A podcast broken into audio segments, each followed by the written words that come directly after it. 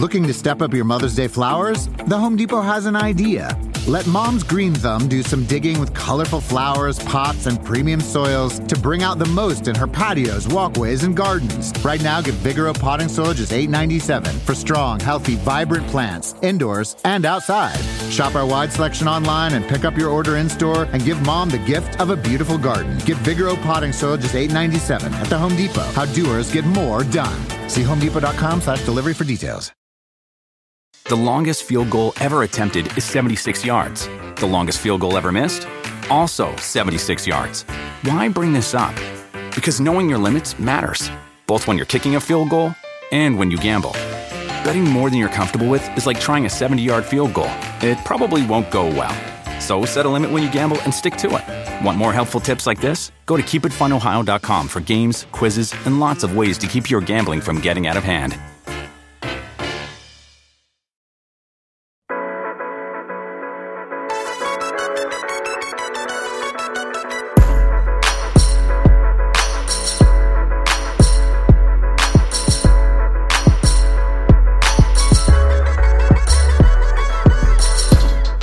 Friends, you beautiful people of the internet, and welcome back to another episode of the RotoWorld Football Podcast. As you know, and say it with me, it's the most important podcast in the universe. Ray Summerlin, eat that because this is the most important episode each week. Not the one I do on Tuesday with you, not your Thursday episode, even though that's great and you should subscribe to listen to it. It's this Friday episode because I do it with Evan Silva and do it with Rotopat. Rotopat is a bit later on. I get to pick on his rankings, and Evan Silva is in just a moment. But first, I need to remind you that one, the DFS toolkit is half price for the rest of the season. Go and check that out.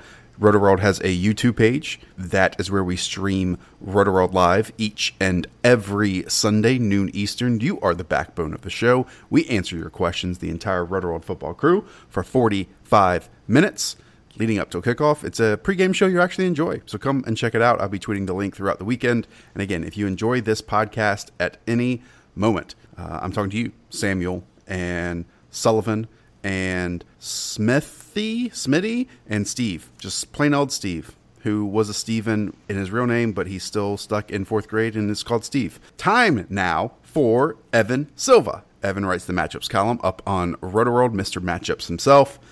Um, Evan, before we get into anything else, I want to get your quick take because I thought it was great on Twitter this week of what you believe or what you would project Dez Bryant's role to be with the New Orleans Saints now that he is signed with the team.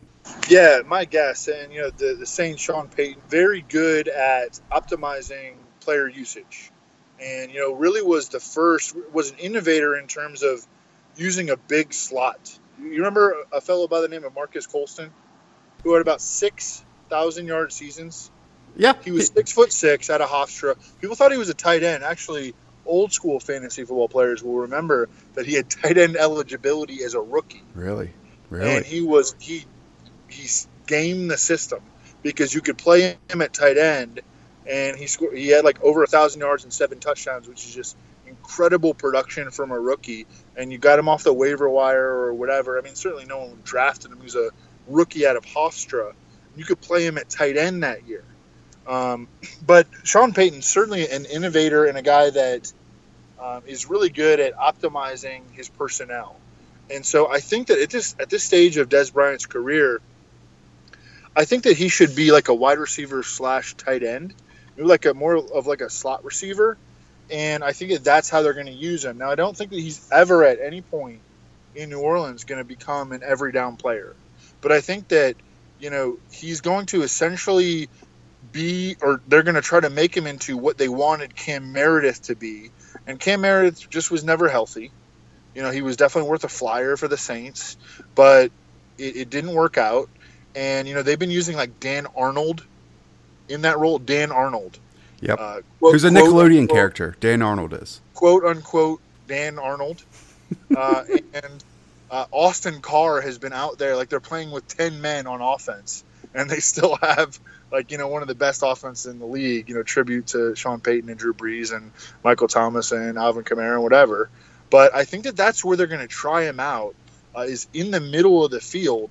It it is definitely possible that they just line him up, up on the outside and you know, he's a good blocker and he's a jump ball specialist, and they just use Michael Thomas inside more because no one can stop Michael Thomas at slot receiver. And this has been the case for years. But my initial inclination is I think they're going to use Dez Bryant in the middle of the field. Okay, let's move on to some of the players you highlight in your matchups column. Uh, Evan, we'll start with Andrew Luck. Andrew Luck faces the Jacksonville Jaguars this week. Andrew Luck is throwing a ton of volume. And it's funny, I think he might be the best example this year, Evan, of a player where, you know, we got possibly nervous or a little worried in the first two weeks, but now it's like he's blossomed, right? I mean, he carries the offense. He's throwing it 40, 50 times a game. Um, what do you think he'll do this week against Jacksonville's defense, who who was down, you know, AJ Bouye, and they haven't really been the Jacksonville defense of 2017 at all? Yeah, no AJ Bouye is a big loss for the Jaguars. First of all, um, you know, one of the best cornerbacks in the league that you know doesn't get a whole lot of respect because he gets overshadowed by well, first of all, he's undrafted. He also gets overshadowed by Jalen Ramsey.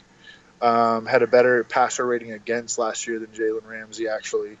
Uh, but yeah, he's he's going to be out, and also the Colts. So the most underrated storyline of the 2018 NFL season, I think, is the turnaround of the Colts offensive line. Although people are starting to notice, I think, over the last couple of weeks, and they have not allowed a sack in 160 straight pass attempts by Andrew Luck. Uh, they are number two in adjusted line yards, a run blocking metric at uh, Football Outsiders, and um, like they and you know you combine their improvement, you know, with Quenton Nelson at left guard and Anthony Castonzo finally getting healthy at left tackle, and Ryan Kelly, you know, mostly being healthy at center, and um, you know Braden Smith, uh, their second round pick, uh, really coming along nicely. Uh, they, their offensive line is like legit, really, really good, and I think they're going to be able to continue to protect Andrew Luck. You combine that with their offensive scheme, which is intended to just get the ball out of Andrew Luck's hands quickly and not let him run. He has not been running this year, although he does have that in his toolbox. And the Jaguars actually have had, uh, they've allowed the most rushing yards in the NFL per game to opposing quarterbacks 26 rushing yards per game. That's a lot you know that's 2.6 more fantasy points per game than uh, you know so and that's that's a big deal in fantasy. I mean you look at like the guys who finish you know quarterback like 17 on the week if you tack on 2.6 points they're like in the top 12 so and what you want at the quarterback position is you you want a difference maker because everyone scores a lot of points these days at quarterback really.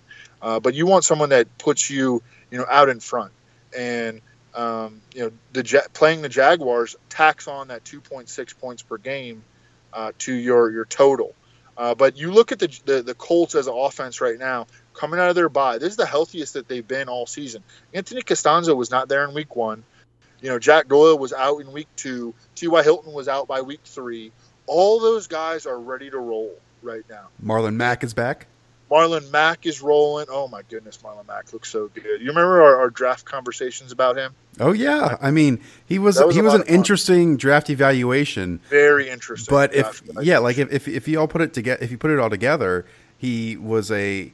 I mean, he's kind of a volume runner now too, right? And that was never yeah. part of the game that we thought he incorporated out of college. Well, even in college, he he kind of shared carries with another dude. Right. So, um, but he we always knew that he had a lot of explosiveness. My my comparison for him coming out of college was Tevin Coleman. Yeah. Although I think he's got like a little bit more like wiggle and shake, and you know, uh, he's he's got a little bit more to his repertoire. But their offense is just they have a lot of talent on offense, and their defense it has not been good, you know, but they've limited big plays. They've allowed the fourth fewest um, 20 plus yard pass plays in the NFL. They're the only team in the NFL yet to allow a 40 plus yard pl- pass play. And that's a lot due their scheme under Matt Eber- Eberflus. They're playing like a an old school, you know, Tony Dungy, Tampa 2 style, Rod Marinelli defense, and they're not giving up big plays and they're keeping everything in front of them.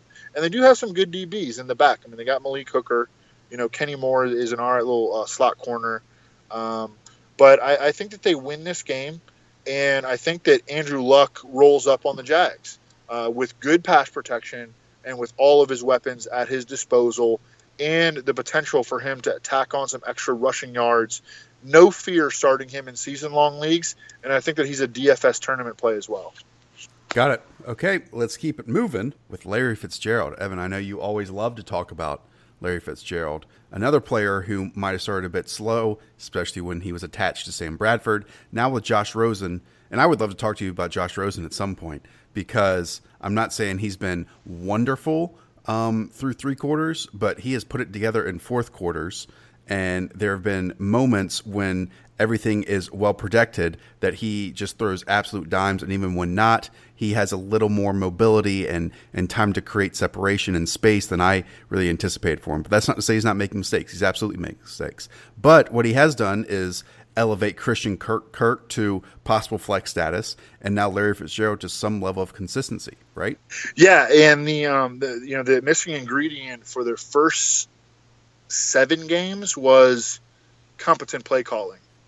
You know, and what really stood out was on that Thursday night game against the Broncos, where they were at home, and the Broncos had lost like four in a row, and they came to their house, and on the first friggin' play, with, with okay, so you have to understand like the Cardinals, they lost their starting center AQ Shipley in training camp. Okay, so they started the season without their starting center. By week, by whatever week that was, week six or whatever, they had lost both their starting guards, Mike Iupati and Justin Pugh, were out for that game. Actually, Justin Pugh was active, but he did not play because they had so many dudes on the inactive Right, list. right. That, yeah, but their first play from scrimmage was a run into the back of the guards, and, and guess what happened? You know, it was like a loss of one, and then on the next play, of course, you know, second and eleven, just or uh, Josh Rosen throws a pick six, which was deflected. But you know, that was just a kind of that that it, that was it was time for Mike McCoy to go, and um, by week eight he was gone, and Byron Leftwich had taken over as the play caller, and so it was going to be very interesting to see what tweaks was Byron Leftwich as the quarterbacks coach, who was a coaching intern in 2016 under Bruce Arians. Uh, that was David Johnson's big, year, massive year. Um, and then 2017, I believe he served as Bruce Arians' quarterbacks coach, and then he, they kept him on. Um, but he had taken over play calling duties, and so it was, it was going to be interesting to see what what tweaks he was going to make. And he made all the right tweaks, man. Yeah. He he uh, used more max protection. He uh, uh, involved the screen game heavily. You know, David Johnson, Larry Fitzgerald, and Ricky Seals Jones all ran the most routes in that game than they had all season. So Byron Leftwich has shown us the ability to identify his team's weaknesses, which is always the first step, and then also to identify the talents on the team that you need to get the ball to. And guess what? Larry Fitzgerald, 12 targets, over 100 yards and a touchdown. David Johnson, 20 touches, his second game of on 100 plus total yards. You know, Christian Kirk produced in that game. Uh, Ricky Seals Jones did not, but you know they understand that he definitely brings like a playmaking element to their offense, and they wound up winning the game. You, you know, and um, they, they it was like a comeback win against San Francisco. I think it was 18 to 15 game. And look, they're not going to be a high scoring team, okay, but they now know you know, they now have a guy who's in charge who knows who the best players on the team are, and they're going to Kansas City. They're not going to win. Okay, they're not going to win the game, but but they're going to. I mean, they're just 16 and a half point underdogs on the road, Evan. That's it. They, but they are going to get the ball to their best players, and the Chiefs have given up the most fantasy points to running backs in the NFL. I, I would have ext- utmost confidence starting David Johnson, even though it looks bad as a 16 and a half point uh, road dog. Uh, and then, I mean, they're going to end up having to dial up, you know, 35, 40 pass attempts. And that really bodes well for Larry Fitzgerald, who's, oh, and another thing, um, uh, Larry Fitzgerald did not, he was not like a 90% slot receiver like he was under Mike McCoy. He was 64%, but he got half of his targets on the outside. And uh, he got 12 targets and he got six of them on the outside. And uh, when you look at the Chiefs, actually, their slot corner is their best cornerback uh, uh, Kendall Fuller. And so you really kind of want to attack them on the outside. And we're going to see, I, I think we're going to see Larry Fitzgerald lining up on the outside a decent amount, and they're going to try to force the ball to him. And I think that's a good thing.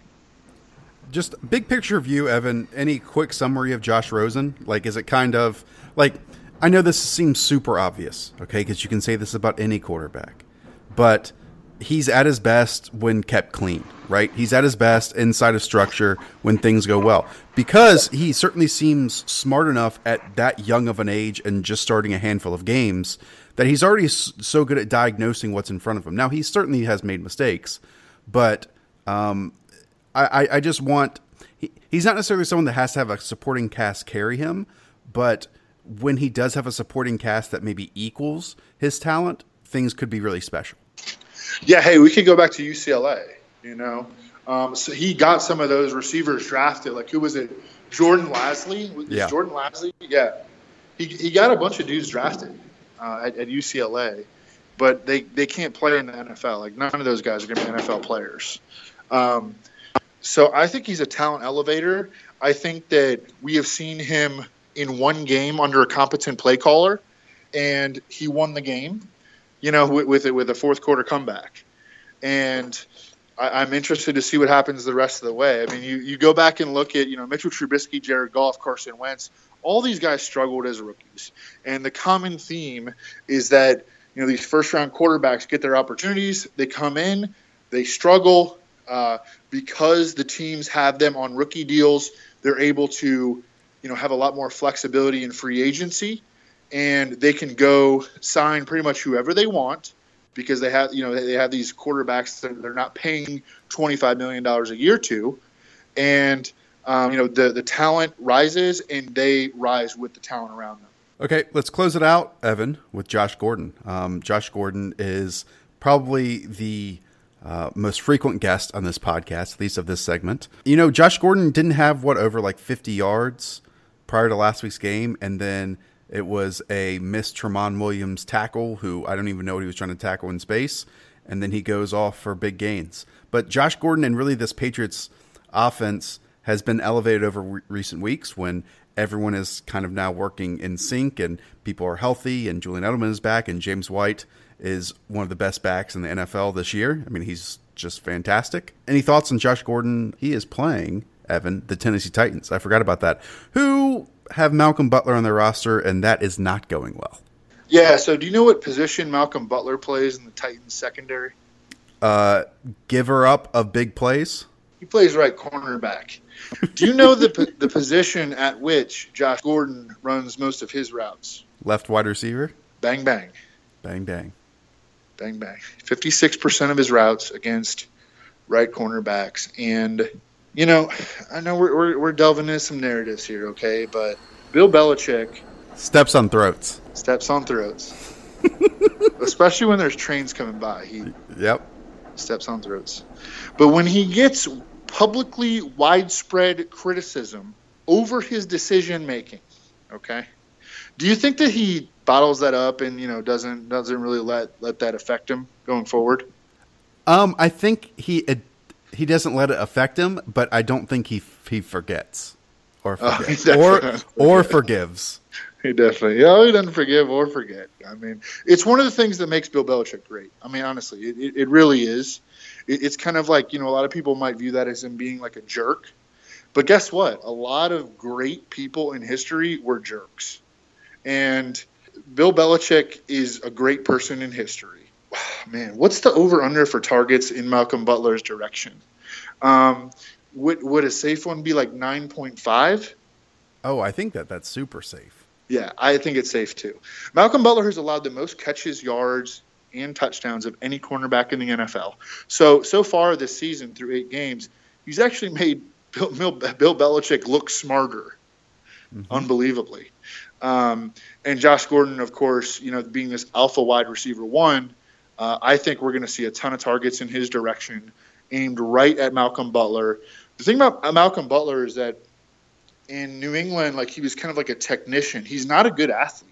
Go go look at his com- combine numbers. He's not big and he's not a good athlete. Guess what Josh Gordon is? Big and a really freaking good athlete. You, you remember when we were? I remember when we were evaluating Josh Gordon coming out of Baylor. It was really hard to even because there was so few. There was no sample size. There was no sample size. But one thing that we, or two things that we could say definitively about him, though, just from watching him, you know, you know, run 30 routes, was that he was big and he was a good athlete. Yeah. You know, and um, hey, that's why the um, the the Browns were willing to take him. Was it in the second round? Was it the oh second yeah, round? supplemental draft, second round. Yeah, yeah. So, um, I'm just I'm really excited about Josh Gordon. You know, I, I I'm rooting for the dude. He's he's got like you know demons, and I I hope that he's able to overcome them. And so far, you know, knock on wood, man. I, I think that he's. I just I he he he brings a special like talent to the world, and I, I want the world to continue to be able to see it because, you know, he was he was blessed, man. And I just I, I want to be able to continue to watch him for for years, and I think he gets better every game. You know, I think that early on he like he had some great blocks downfield. That was a good sign to me.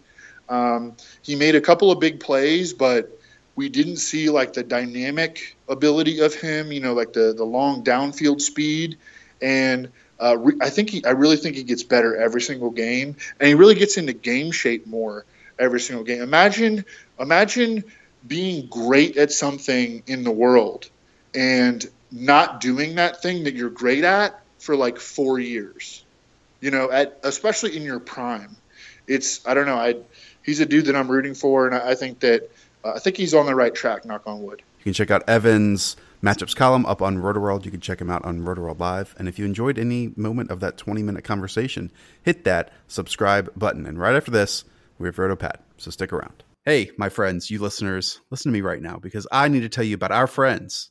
Since you're my friend and I'm your friend, Draft is our friend as well. Draft.com is so much fun for a DFS platform because it's not salary based drafting. No, no, no. It is different. You actually draft your team. You have a different chance of playing people in DFS sites on draft than you do on other platforms. And guess what? If you go to rotoworld.com slash draft, or when you download the app in the App Store or Google Play and enter promo code ROTOWORLD, you get a free three dollar entry. I mean, I'm looking at a six person draft right now. Five of six entrants is filled. A three dollar entry right there. A prize is sixteen dollars and twenty cents. And guess what? It drafts as soon as you fill. They also have four down territory tournaments with twenty five k, a hype train tournament with thirty three thousand, a fourth and inches tourney for fifty three hundred bucks. I mean, they've got all these different types of tournaments plus auction drafts. So go and check out draft.com. And again, draft.com slash rotoworld or enter promo code rotoworld. All right. Now it is time for Patrick Doherty. And I need to pick on your rankings, Pat. I formulated and picked out a few four names, and I feel really good about these four, Pat. And you need to bring some energy and some research behind your stance on them. Does that So work? they're a better they're a better group of four than you usually pick. So Wow. Okay. Good. You know what? Ray insulted me in the first 10 seconds of his podcast this week, and you just did in the first 10 seconds of talking to you. So this is a great week. we all have a very Um, amiable uh, chit chat with you, but then we all do like to tee off on you too. Um, Did you did you hear what Ray said at the top of, of his Thursday episode? I did not.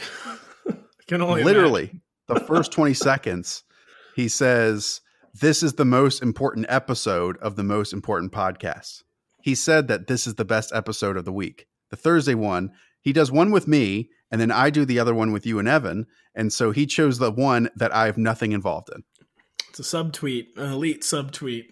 Let's go first to quarterback Carson Wentz. First of all, I'm trying to bring all of the Philly faithful headed in your direction in a mean, mean way, Pat, because you have him as quarterback nine, despite Carson Wentz averaging nearly 22 points per game over his last five starts, 12 Hold on, so you thought this was too low? oh, yeah. You thought it was the opposite? Yeah, I thought you were gonna be saying it was too high. keep you on your toes, Pat. Uh, again, 22 points per game for Carson Wentz, um, 12 interception, or excuse me, 12 touchdowns with one interception. And the Cowboys just like aren't that good defensively, other than their front, in my opinion. Pat um, have allowed over 20 fantasy points to three of the past five quarterbacks they faced, and the other two with Alex Smith and Blake Bortles. Why oh why do you not have Carson Wentz higher than quarterback nine?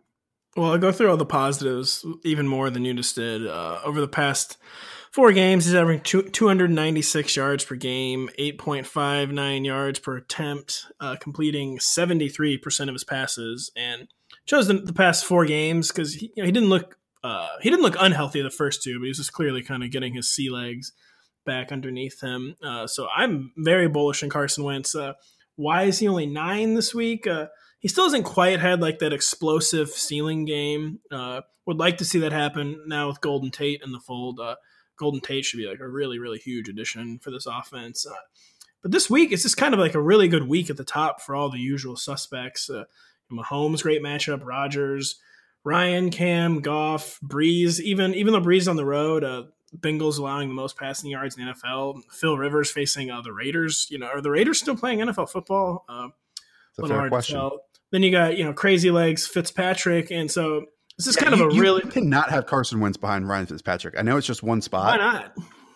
I mean, can't. Ryan Fitzpatrick's worst start of the year, he still had four touchdowns. I mean, he's just you know you can't. I don't know if I can say it on the podcast, but I've been calling him bath salts Fitz. You just can't really you can't really screw with bath salts Fitz. That's staying That's staying Just he's just out of his mind, you know, this year in both good and bad ways. But uh, it doesn't really matter in fantasy. It's been all good in fantasy, and I, I only have bath salts Fitz at eight. I feel like you should be higher. Should probably be five or six, but I hedged a little bit.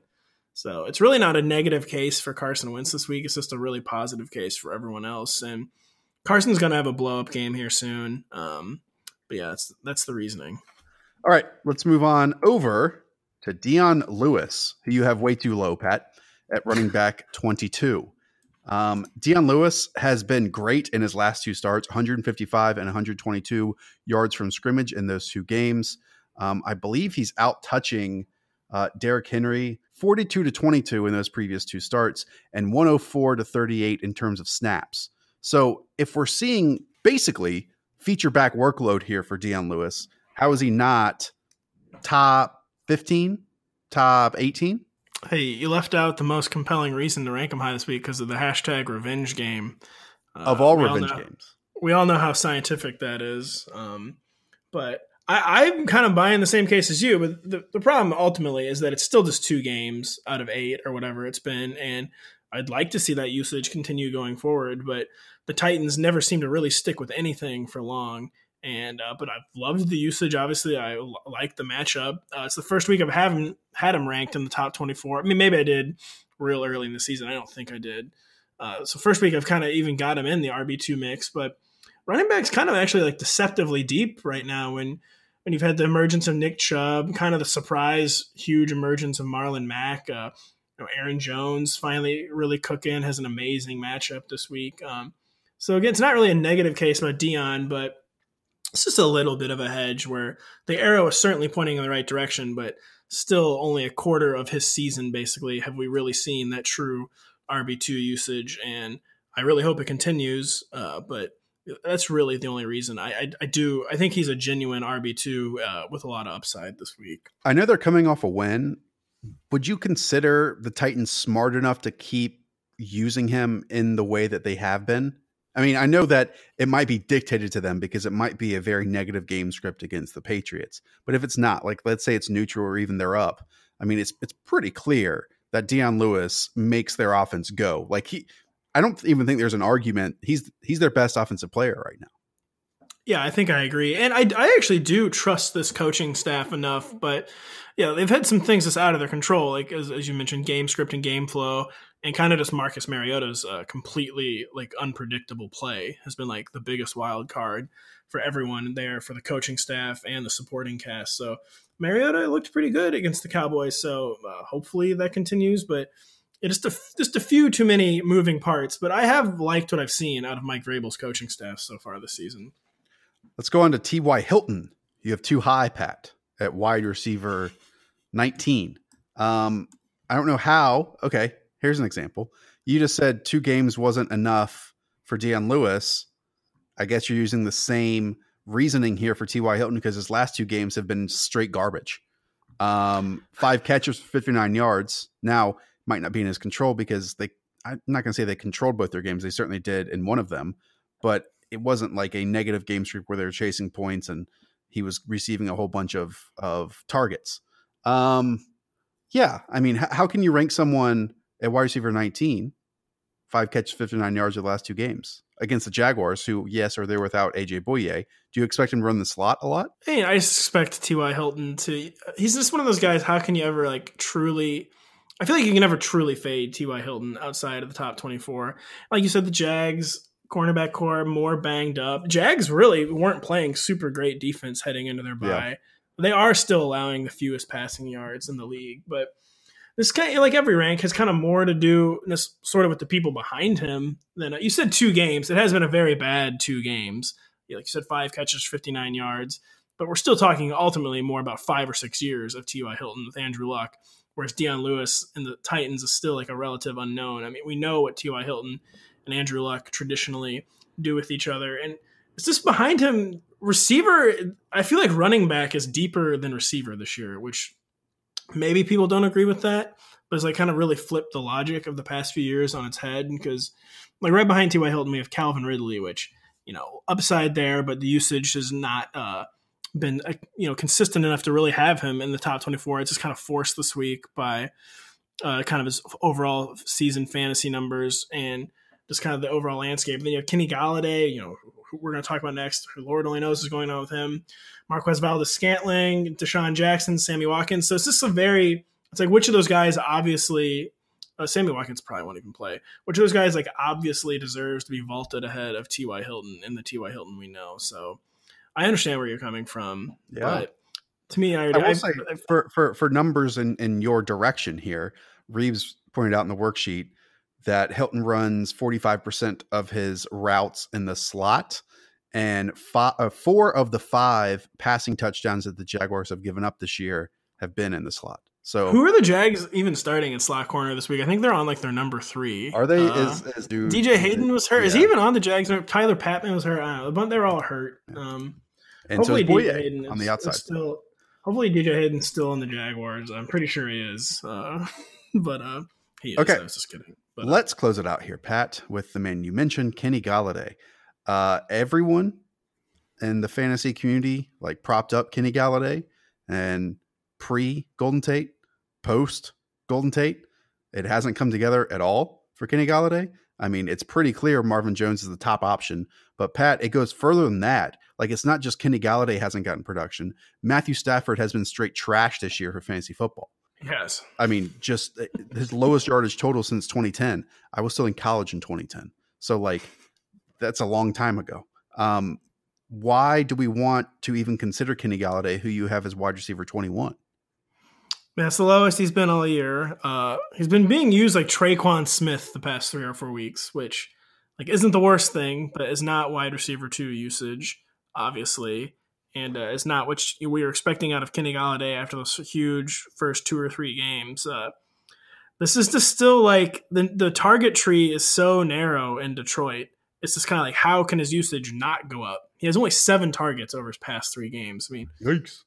can any of us understand that? I mean, we have we know the fantasy community falls in love with players more than coaching staffs do a lot. But I mean, the Lions certainly seemed in love with Kenny Golladay in September. It's is very kind of unclear on what's going on there. I kind of I kind of feel like that low of usage is unsustainable, and that he's going to break back out for at least seven or eight targets this week. And this when you when we know the kind of talent he is, and when you look at how narrow that target tree is uh, after the Golden Tate trade, it just kind of feels like the fever has to break. But I mean, if he doesn't do it this week, yeah, you certainly can no longer be ranking him as a wide receiver too. This is kind of like his his final week on probation, basically. So uh, I, I, feel I, I, feel where you're coming from on this one, Pat. Since we've done this last week's episode with Evan, since I did it on Tuesday's episode with Ray, by the way, subscribe to those so you can get them. I should do this with you. We just concluded with the Detroit Lions since you have been blurbing for over uh, 29 years of your life. Um, who is a random Detroit Lion that pops into your head that people may have forgotten that at one point seemed rele- relevant? I'll throw out one before you get to it. Okay, just right. give you time to to think. Um, Brandon Pettigrew. Oh man, that's a really good one because uh, he was like just relevant enough where he would be owned in fantasy, right.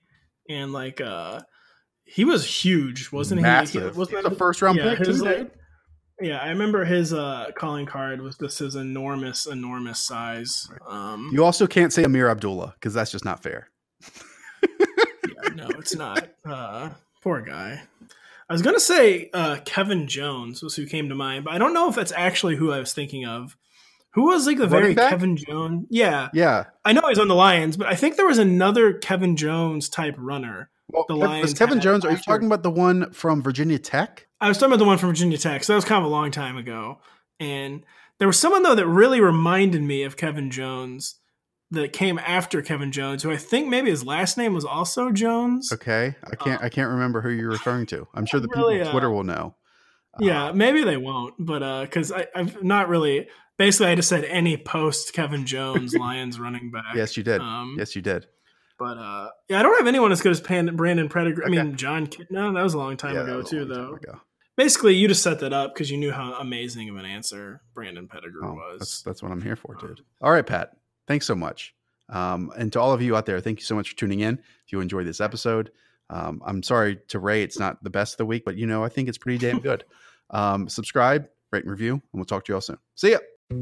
Dietz and Watson's been making meats and cheeses the right way since forever. What's that mean? It means never cutting corners, ever. It means cooking, not processing. It means our Virginia brand ham that's cooked to perfection, then twice baked to layer the flavors. It takes more time, but you can taste the difference. We come to work every day to do it the right way, even if it's the hard way. Because if it's not right for us, it's not right for you. Dietz and Watson, it's a family thing since 1939. The longest field goal ever attempted is 76 yards. The longest field goal ever missed? Also 76 yards. Why bring this up? Because knowing your limits matters, both when you're kicking a field goal and when you gamble. Betting more than you're comfortable with is like trying a 70 yard field goal. It probably won't go well. So set a limit when you gamble and stick to it. Want more helpful tips like this? Go to keepitfunohio.com for games, quizzes, and lots of ways to keep your gambling from getting out of hand.